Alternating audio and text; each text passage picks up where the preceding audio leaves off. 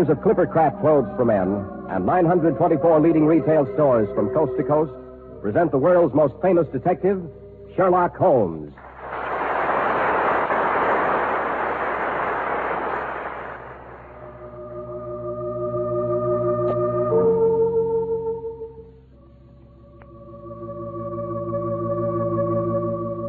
And so once again we find ourselves in Dr. Watson's cheerful fireless study. Outside, a cutting October wind scurries the brittle leaves.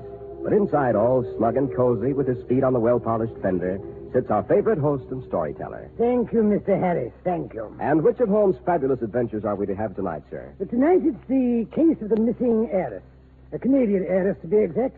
Pert and pretty as a picture. And with a mind of her own. I can never forget her father's expression when he discovered the compromising situation. She... Oh, there I go, getting ahead of myself as usual. Well, now, don't look so worried, Mr. Harrice. I hadn't forgotten. This is where we say a few words on behalf of a very generous sponsor. Thank you, Dr. Watson. And our sponsor really is generous in more ways than one. Take the amazing values he gives, for instance. Clippercraft clothes are just about as fine as can be made, and so modestly priced. I dare say even Sherlock Holmes would be stumped at how it's done, but it's elementary, Dr. Watson. It's the famous Clippercraft plan, wherein 924 leading stores from coast to coast concentrate their buying power, assuring you of great savings in manufacturing and distribution costs. As a result, you get the benefit of group buying, plus the friendly personal attention you expect at your own local independent store. Clippercraft's extraordinary value is obvious once you've worn them. For where else, indeed, can you find expensive looking suits like Clippercraft's at only 30 to $40? There are a few deluxe models, too, at $43.75. Top coats and overcoats are only 30 to $40, and sport jackets are only $24. Yes, solving your clothes problem is easy this fall. Just take this clue. Compare Clippercraft with clothes selling for many dollars more.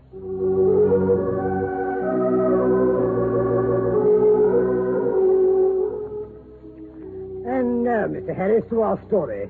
The case of the missing heiress. Put your boots on the fender and make yourself comfortable. A perfect combination. A crackling fire to warm one's feet and a hair-raising adventure to chill one's spine. Sounds rather like, like one of those confounded hot and cold shower baths that are the curse of this modern age. Now, in the good old Baker Street days, when one made one's daily ablutions in a tin tub that was filled from a pair of steaming jugs... One got in and out as fast as possible to prevent freezing to death, eh, Dr. Watson? Only in the winter time, Mr. Harrice, only in the winter. I remember one bright July afternoon in the year... Uh, let me see. Well, never mind, it was before you were out of your cradle. I was splashing about in my morning tub. I, I thought you said it was afternoon. when one shared lodgings and adventures with the great Sherlock Holmes, one frequently took one's morning tub in the afternoon or evening. Now, uh, where was I? Uh, splashing around in your morning tub in mid-afternoon. Oh, yes, yes, yes. As a matter of accuracy, I was just removing the soap from back of the ears and giving a not inspired rendition of a current comic opera hit when Holmes burst in rather unceremoniously. Oh, wandering minstrel, I, a thing of shreds and patches. I Heaven's sake, Watson, stop that caterwauling and throw on a dressing gown. We're about to have a caller, and I'm sure it means another case. And why should that interrupt my bath? You're quite capable of handling the first stages of a case by yourself, Holmes. Not when it concerns a lady in hysterics in a court train. You're much better than I at managing female agitation. Holmes, what are you raving about? An elegant carriage has just galloped up to our curbstone. And without waiting for the footman to alight from the box and assist her, a middle-aged creature in full court regalia, complete to the feathers in her hair, bursts out into the street and is even now pulling our front doorbell out by the roots. Oh, Lord, well, uh, Aha, Mrs. Hudson's let her in. She's coming up the stairs. Now, will you come out and protect me? certainly not. Very well, then. I shall be obliged to usher her in here. Oh, no, no, no, no, great Scott, wait, I'm coming, I'm coming. Good Lord, look at me. A fine way to greet a lady. Don't worry. Unless I'm greatly mistaken, she's too upset to notice. Here, tie the cord around your middle. Oh, yes, yes, of course. And you put your slippers on the wrong feet. Oh, confound it, I will... Come in. Mr. Holmes. Oh, Mr. Holmes, thank heavens I find you at home. Why, Lady Oh, Manu. Dr. Watson, delighted to see you. Could you give me a glass of sherry? Oh, this is terrible. I'm ruined. And the poor girl. Oh, Mr. Holmes, you must find her. You must. Of course, Lady Maynooth, but first perhaps you'd better tell us the name of this damsel in distress and inform us just what difficulty she seems to be in. Oh, That's just it. I haven't the remotest idea. Oh, I don't mean I don't know her name. It's Elizabeth. Elizabeth Bascom. What, Miss Lizzie Bascom, the only child of old Hellfire Bascom, the Canadian Copper King? That's right, Dr. Watson. Oh, quite the belle of the season, I gather. Yes, Elizabeth has certainly been popular.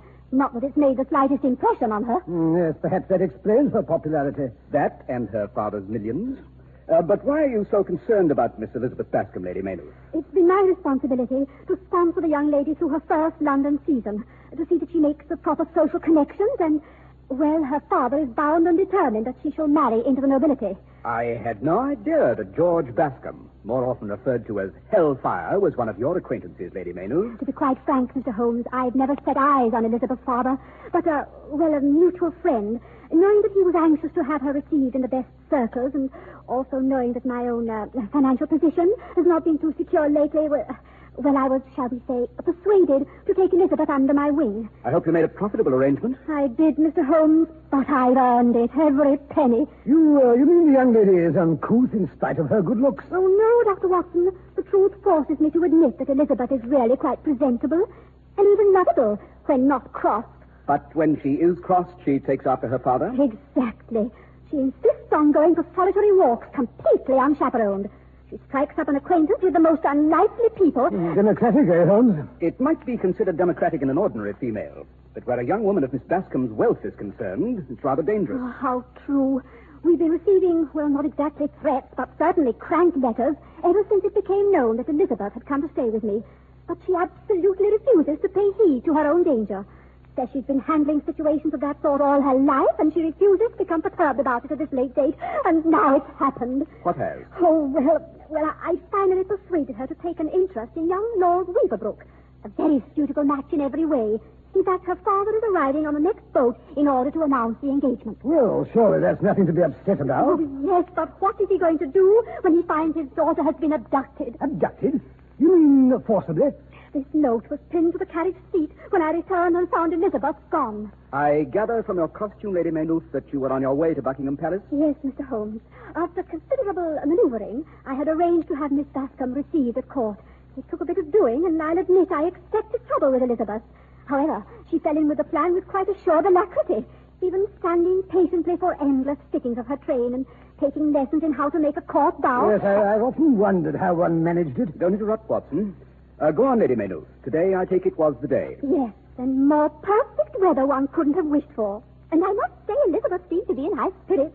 We were well prepared with the usual hamper of wine and sandwiches and cake. You know that interminable wait in St. James's Park. Yes, and I've thought often that the sight of the ladies in their full regalia on the way to a court function is one of the great sights of London. Elizabeth seemed to share your opinion, Dr. Watson. At any rate, she seemed in unusually high spirits as the other carriages crowded around us. What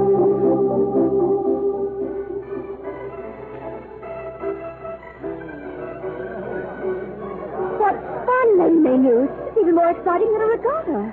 All the street musicians and the crowds patching on the sidewalks as if it were a parade. All waving and cheering and calling to it. Oh, there she goes. That's Mrs.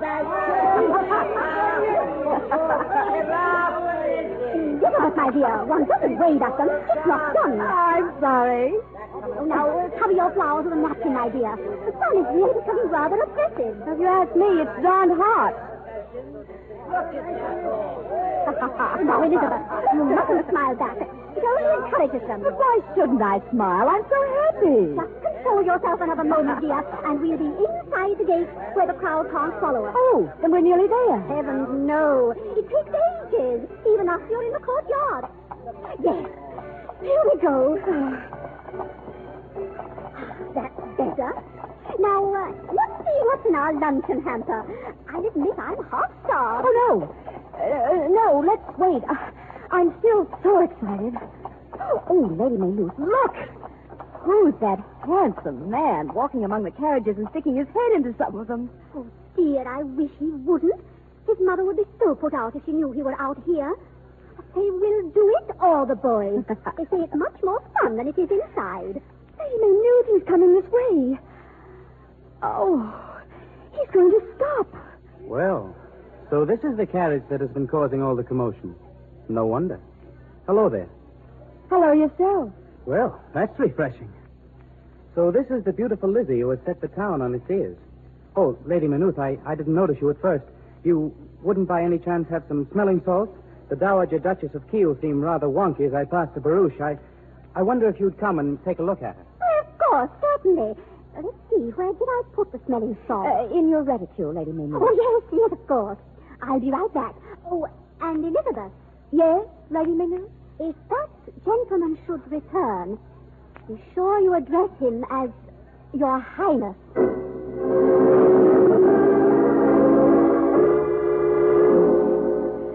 And that, Mr. Holmes, was the last I saw of Elizabeth Bascom. She was abducted, abducted in broad daylight, right there in the courtyard of Buckingham Palace. You, uh, you don't think it was done by a prince of the blood royal? Uh, they've been known to pull some rather spectacular pranks. No member of the House of Hanover, Dr. Watson, would write this note. It was pinned to the cushions of the seat, directly behind the box. Uh, may I see Lady Maynooth? Of course, Mr. Holmes. Yes, the whole affair was undoubtedly planned in advance. Oh, what makes you say that, Holmes? The words are printed in ink, large, bold lettering, and the paper's been folded. Furthermore, there's a rather carefully executed dusky palm print in the lower left-hand corner. But what is the message? What does the note say? The words of communication of this sort are always the least enlightening part of the epistle, Watson. But just to satisfy your curiosity, I'll read them to you. That's right of you. We have kidnapped Lizzie. If you know what's good for her, don't tell the cops. Signed, the Black Hand. Oh, a band of American cutthroats. The words kidnapped and cops are dead giveaway. I've heard of these black hand gangs. Poor Lizzie. Uh, men like that are desperate characters. Oh, dear.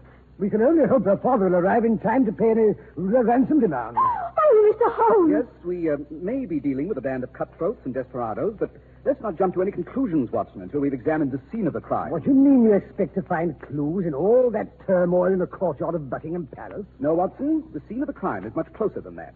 It is, in fact, drawn up to our curb. I allude, of course, to Lady Maynooth's carriage. Oh, I see what you mean. I hadn't thought of that. Well, come along. What are we waiting for? For you to go and finish dressing, Watson.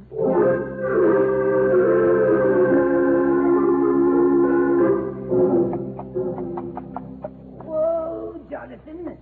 Easy now, Penelope. Handsome horses you have, Lady Maynooth. Thank you. Uh, this is Horace, Mr. Holmes. Horace has been our footman for over 50 years. Hey, man and boy. And that's the truth.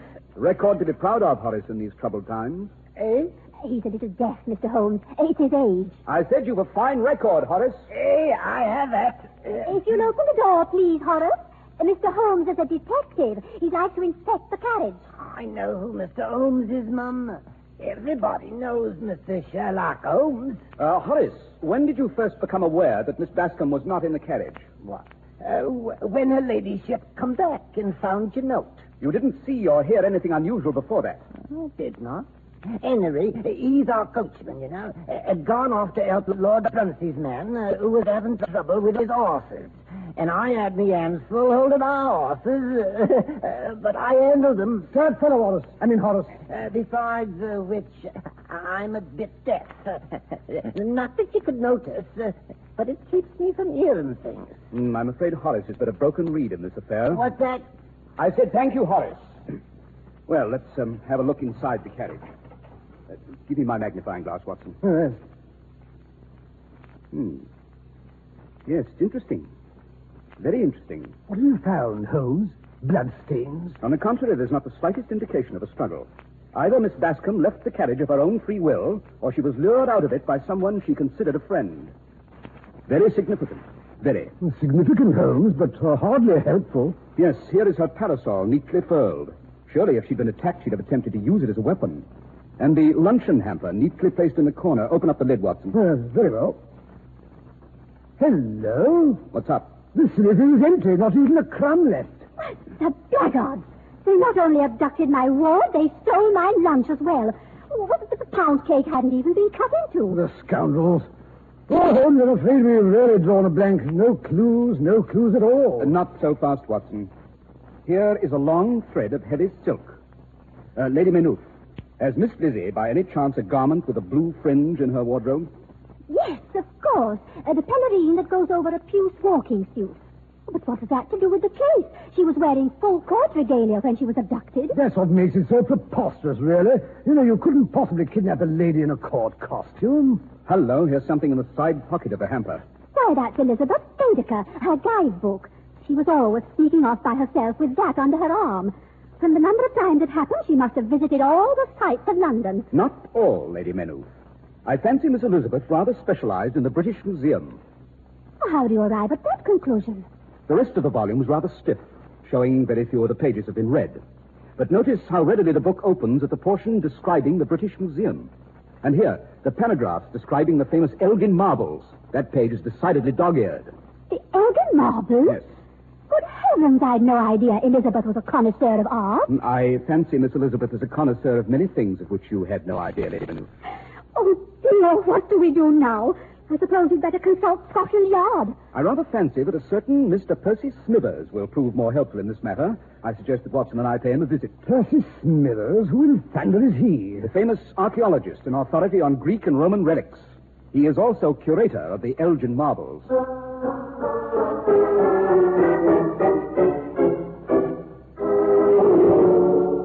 Here we are, Watson. The British Museum. Imposing if somewhat moth-eaten old mausoleum, eh, Juan? No, you needn't point it out to me as if I'd never laid eyes on it before.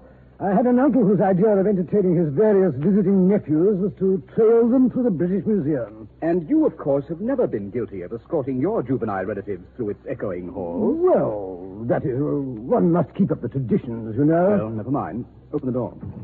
I can't. It, it's stuck. Oh, never mind. Here comes an attendant. I say, God, the engine seems to be a bit balky. We can't get it open, don't you know? And why would you? It's been locked up for the night. Closing time was 20 minutes ago. Uh, then I guess we won't get to see the marbles today, Holmes. I'm not particularly interested in the marbles, Watson. Guard, can you tell me if Mr. Smithers, curator Percy Smithers, is still on the premises? Oh, no, sir. He's gone home. You saw him leave? He always leaves five minutes before closing time. I don't suppose you can give us his home address. Oh, I do better than that, sir. There it be, over there. First house across the quadrangle. The one with the bay window? That's right. Thank you. Come along, Watson. Do you know this fellow Smithers, Holmes? Only slightly, Watson. I've met him at the Diogenes Club from time to time when I've gone there to see my brother Mycroft.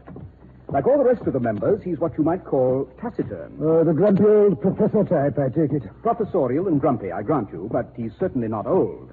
In fact, Mr. Percy Smithers looks not unlike the Greek statues he's such an authority on. Only with more clothing, of course. Oh, yes, yes, I can remember that there were many elderly ladies who got up a petition demanding draperies be put on the marbles when they first went on exhibition. I, of course, consider them perfect as they are. Then you've seen the Elgin marbles. Many times. You recall the statue of Perseus? Perfectly.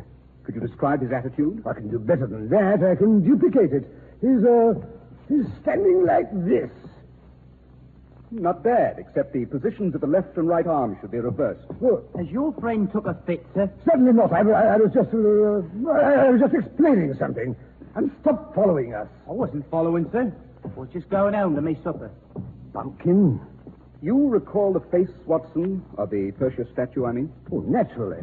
How would you describe the nose? Why, uh, that is uh, Grecian, of course. Wrong again, Watson. That particular statue has no nose at all. It's probably been missing for centuries. Oh, Oh, but here we are at Mr. Smithers' door. Ring the bell, Watson. That's a good fellow. always giving orders. Well, I still don't understand what information you expect to gather from the curator of the British Museum about a missing Canadian heiress. You never know, Watson. You never know.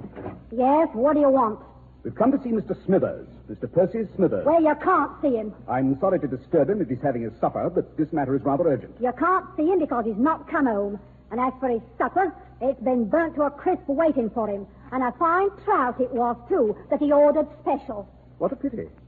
Uh, perhaps you could tell me if a young lady in a blue and puce walking suit has called on Mr. Smithers lately. Certainly not. Mr. Smithers is a respectable man and a womanator besides. Oh, once again we draw a blank.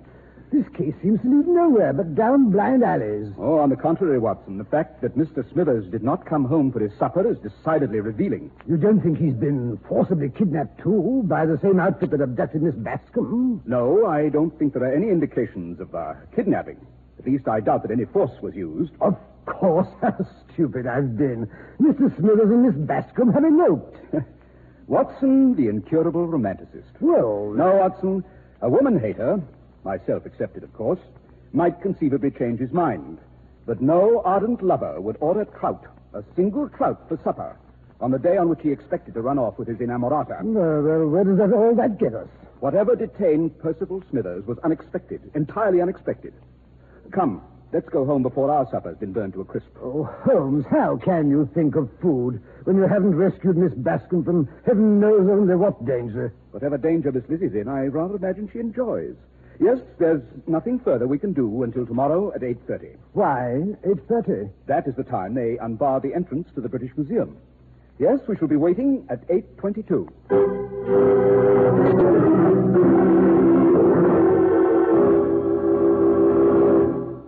When you note the low prices of Clippercraft clothes, you're apt to be puzzled. How do they do it, you'll say? Well, the solution's no mystery at all once you know the facts. What makes them great values is the Clippercraft plan, concentrating the buying power of 924 leading stores across the nation. Yes, remember that you buy these famous clothes at your local, favorite local store, where you're treated as a person, not just as another number on a sales check.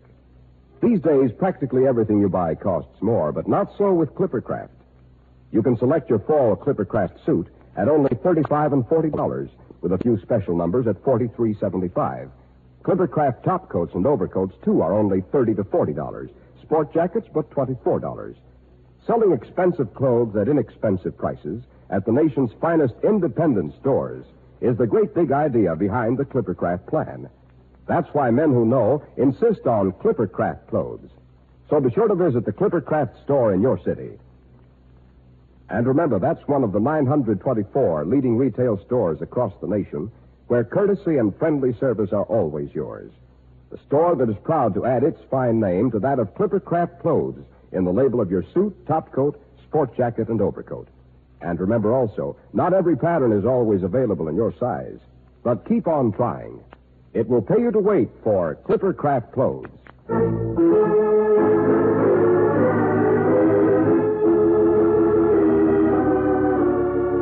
Well, it's 8.25, Holmes. Another five minutes and we shall know if your guess is right. I never guess, Watson. Say, Holmes, isn't that Lady Maynooth's carriage coming down the street at a full gallop? Yes, Mrs. Hudson must have told her she'd find us here. Yes, here she comes like a ship under full sail. I say, who's the red-faced little man with her?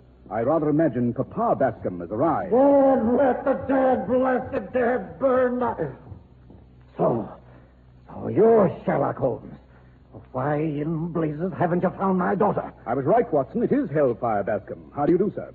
Good morning, Lady Maynooth. Oh, Mr. Holmes, the most horrible news. The most horrible, horrible news. They haven't found a, a body. No, but first of all, when I returned home last evening, my butler informed me that all the sandwiches, the wine, and the cake had been found in the jardiniere of my best aspidistra. Oh, the, the cook is so insulted she threatens to leave. Yes, I rather suspected that hamper held something more interesting than food when I found that blue thread. And that's not all. Tell him the worst. Well, th- this morning, before I'd even had time to have my morning tea, Lord Brunt's man returned Elizabeth's court gown and feathers. They'd been found in his carriage. Why, the scoundrel. Oh, he wasn't in it at the time. He was still at the reception when his coachman discovered the dress. But this makes matters even worse. The poor girl was abducted in her in her petticoats. Yes, the poor, poor girl. Her reputation will be ruined. Oh, blast her reputation, ma'am. She'll catch her death of cold. Calm yourself, Mr. Bascom. I think I may be able to return your daughter with both her health and her reputation moderately intact. Ah. Yes, they're opening the doors now. If you will follow me. What? Into the British Museum? Calm yourself, Mr. Bascom. A little culture is quite harmless, I assure you.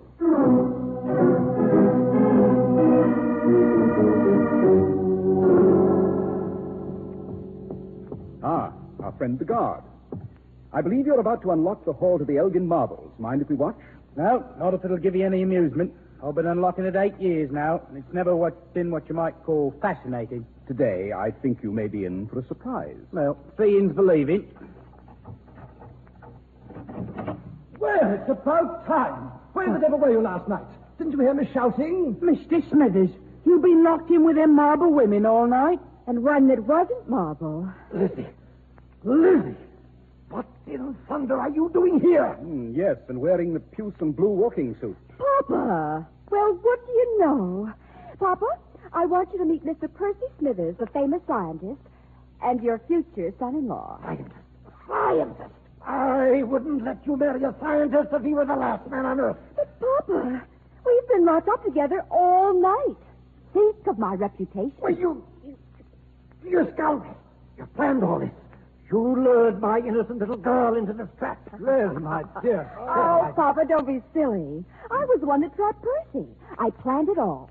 I picked yesterday because all the crowds would be at Buckingham Palace and the museum would be empty. So you threw the food into the jardiniere, packed your walking suit in a food hamper, changed in Lord Bunce's carriage, and headed for the British Museum. Yes. The hard part was fascinating Percy so he wouldn't notice it was closing time. As a matter of fact, it wasn't as hard as I'd expected. You see, I suspected Percy, uh, well, liked me, but I couldn't get him to propose. She's too confounded rich. Look here, my boy. You'll marry her now if I have to get out my old shotgun. Well, of, of course, I, I rather wanted to anyway, but only on one condition. What's that? Dead blast it. She has to promise to live within my income. Darling. That was all she wanted to know.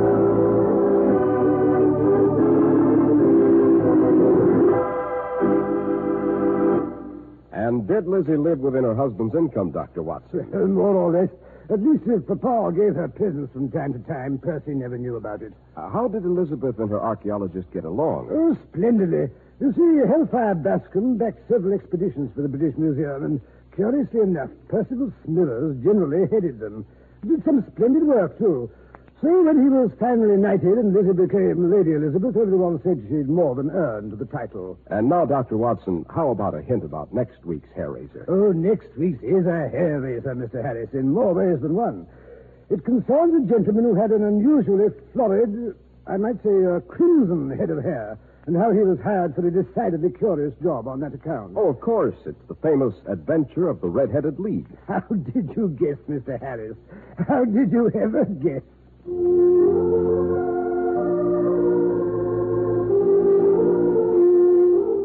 makers of Clippercraft clothes and 924 leading retail stores from coast to coast have brought you another in the new series of broadcasts featuring the world's most famous detective, Sherlock Holmes. Sherlock Holmes is produced and directed by Basil Loughrane, and our stories are written by Edith Meiser, with special music by Albert Buhrman. Holmes is played by John Stanley, Dr. Watson by Alfred Shirley. If you don't know your Clippercraft dealer, write Clippercraft, 200 Fifth Avenue, New York City. Be sure to listen next week to Sherlock Holmes in the adventure of the Red-Headed League. If you wish to attend the Sherlock Holmes broadcast in New York, see your local Clippercraft dealer, and he'll tell you how to obtain tickets.